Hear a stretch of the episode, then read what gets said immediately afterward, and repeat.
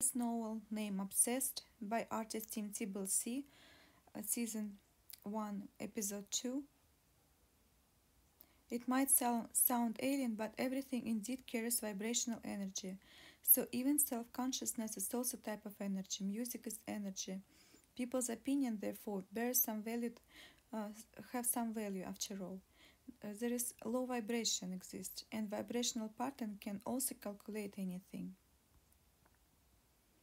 This novel is mostly fiction inspired on true events. They might have happened to somebody.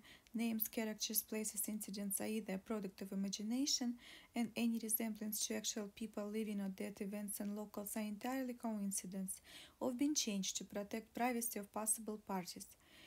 Fair use.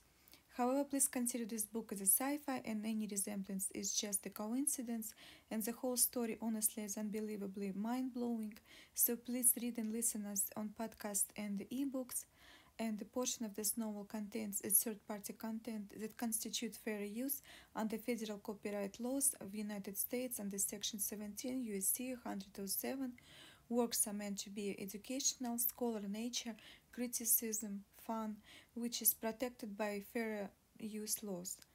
And prologue. My name is Leia at Team Tibble-C Public Relationship Agency, also known as True Start. And Detective Matt, um, a business partner, likes to investigate um, true life crimes as pro bono. This time we decided to investigate strange case about a spiritual leader who was found dead in his shower and his ex-girlfriend was accused of homicide. The novel was inspired on true events, and there could be actually a lot more victims of this kind of unfair dating and love practices. So please read and listen us on other novels and podcasts. And we're just bringing our opinion and speculation. So, chapter 7 A Favor Made. And just like this, early in 2008, Cody made a huge favor uh, for Elvis and herself by moving back to her hometown in California, leaving him and Mormons behind. When it really seemed okay to Elvis and he thought finally moved on from that chapter in his life, uh, when things turned out that story of Elvis and Cody's loft wasn't far from over. Quote, Mr. Zander didn't just die, he fought for his life, the prosecutor said at Cody's murder trial.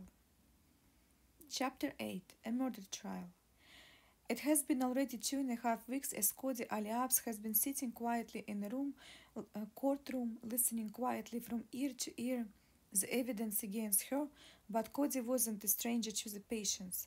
She has spent last four years in jail, already waiting for her trial to start. And now Cody was sitting there wondering how she ended up there in the first place. Quote, I've been sitting on myself thinking a lot about my future and thinking what a waste of time in case I was found guilty of killing my Elvis. And Cody was um, becoming increasingly uncomfortable with the sexual relationship she had with uh, Elvis because it seemed it uh, was going nowhere. And she needed to make some changes. Doing them both a favor, she moved back to her hometown, leaving him, his place, and everything behind.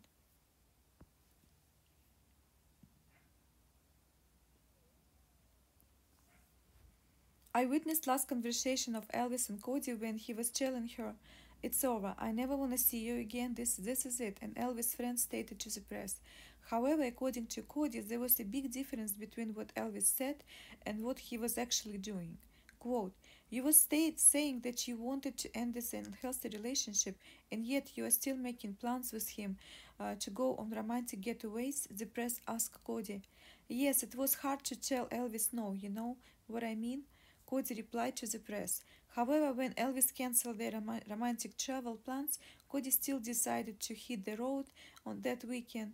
And uh, first she went to LA to see old friends, but then she returned back to Elvis' hometown.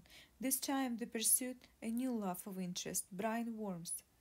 Brian used to work with Elvis actually and was just like Elvis. He was a Mormon and was another rising star. So Cody and Brian created this weird phone relationship and internet relationship.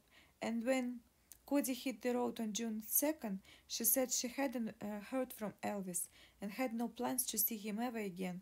But as turns out, No one else uh, would see or hear from Elvis for nearly a week since then. Chapter 9 A Body Found. As Cody's relationship progresses with the new guy, Cody said she hadn't heard from Elvis and she had no plans to see him again. And as turns out, also, but no one else could see and hear from Elvis for nearly a week. At the time when all of a sudden on June 9, Elvis Zander's body was found by his friends in his shower naked with multiple gunshots. Everyone thought something terrible had happened to Elvis, and the majority of crime seems to be inside his bedroom uh, and inside his master bathroom. It was clear for detective who entered Elvis' house that they were having a lot of evidence in their hands. There were obvious signs of blood on the carpet, as other signs as of stroke or something in a hallway leading into master bathroom. And once you go inside the bathroom, you could see the body of Elvis Zander on the floor in the shower. And there was a clear evidence of savage attack that took place there. An intense crime scene investigation included also discovery of bloody palm print right on a section on the wall. And FBI had to remove that piece of wall later because they were convinced that print belonged to the killer. And police later spent the whole three full days in Elvis' place because they didn't want to miss anything important. And the type of evidence they found in the master bedroom and bathroom and the hallway were very important. They found fibers, fingerprints, and shell casing for mobile phone ha- hair. There were shots made into Ellis' face, but it wasn't that what killed him. What specifically killed Elvis on autopsy report stated, quote, We had one double stab wound into his throat. With all the evidence found, it took only a few days for the news to reach Cody. One of her friends called her and they said nothing about Elvis' death yet, but she said something was wrong with Elvis and we don't know what. However, Cody already knew what was wrong with Elvis because she testified later, uh, quote, Whoever killed Elvis also tried to kill me. That meant Cody was with Elvis at the time of his death, and she didn't report it for weeks, waiting for news to be delivered to her by Elvis' friends who actually truly worried about Elvis and discovered his body. When 911 call was made for Elvis Zander, they discovered a scene of an unimaginary crime place full of clues that would take years to unravel. Quote, Cody was there when Elvis died, even though she claimed later that she was in California, the prosecutor said. Cody had a very good explanation, though, about how she ended up in Elvis' house on the day of his death. Quote, I had nothing but time on my hands to sit and listen and uh, recall w- what happened. I really began to try. So that day I arrived in Los Angeles, and once again I called Elvis and let him know that where I was, and he invited me to visit him. And I thought it was wasn't too far out of my way, so Cody stated to the press. So even though she was expected in Utah later that day, Cody decided to go after the midnight on June 4th, 2008 to Elvis' home town instead. Chapter 10 Cody's Story It wasn't too far away of Cody way to Utah just after midnight on June 4th, 2008 to step by at Elvis' house once again instead. So she arrived at his house about 4 in the morning and when Elvis was still awake watching some videos on TV, Elvis and Cody take, talked for a bit and then they went to sleep. Later, she claimed that they woke up around 4 o'clock next day and they had sex twice once at Elvis bathroom, then at his office. Later that evening, they got bored and decided to recall old good times, so they pulled out the camera, took clothes off, and got in a shower together where they got wet and started making photo shoot with running water jumping off the naked skin. It looked epic and beautiful on the camera. Quote, it was just a lazy, relaxing afternoon game, Cody said when all the hell broke loose.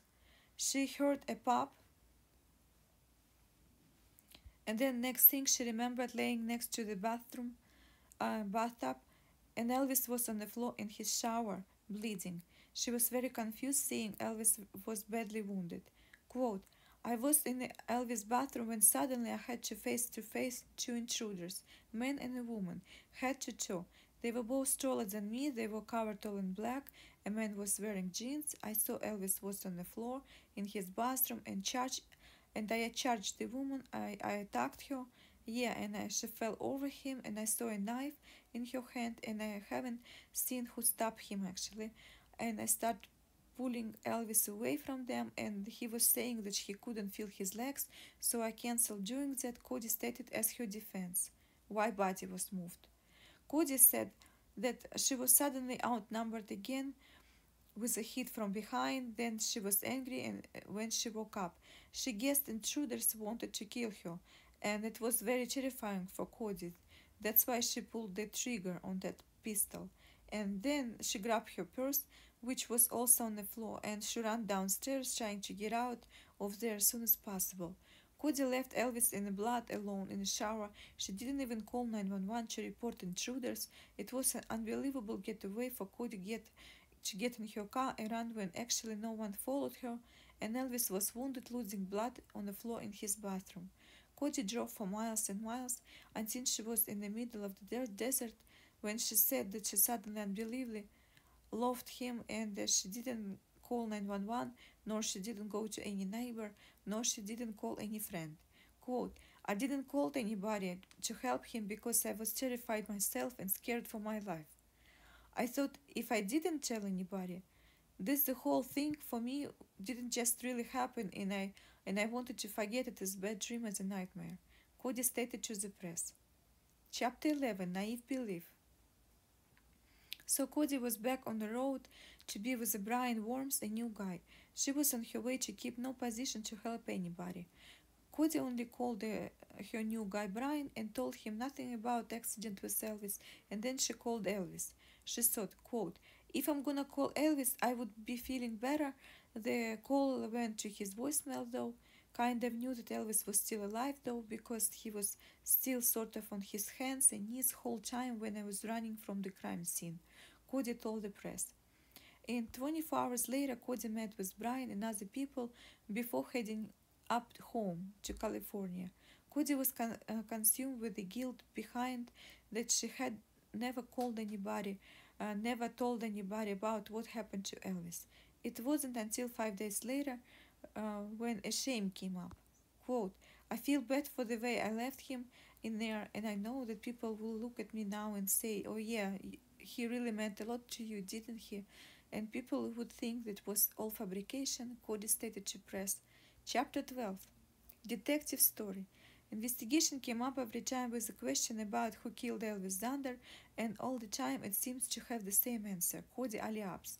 FBI had a house full of evidence, and one very strong one. Quote, First of all, I thought when I pulled out my computer, this girl, that's it. And then I checked her driveway, which was exactly matched to a road time, time trip, was about the same. And I had obvious proof in my hands that Cody was here on the day that Elvis was murdered. The proof was an Elvis washing machine the police recovered from the house. There was a memory card inside his washing machine with Cody and Elvis images, dated, stamped, and they were having sex, and yet they thought they, even though Cody told police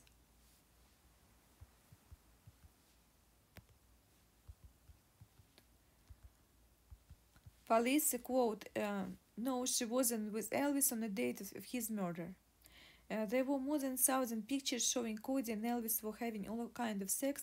It was too strange for Mormon guy though. Quote, I it a lot more on Cody than just couple of fuzzy photos. All of the physical evidence as well, like fingerprints, blood, hair belonging to the same person. We individualize them and link it to Cody Aliapps, the detective said.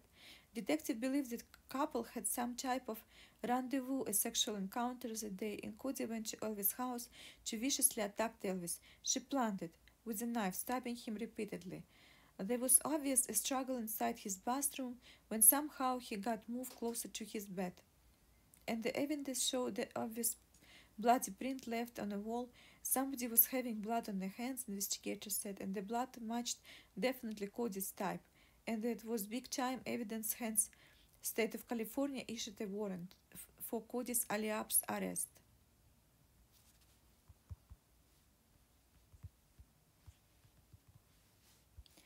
Investigators believe that um, it could be more clear than the jealousy is one of main motives, and with a lot of evidence, we can tell that Cody wasn't crazy for five weeks. She actually calculated it completely and executed it viciously.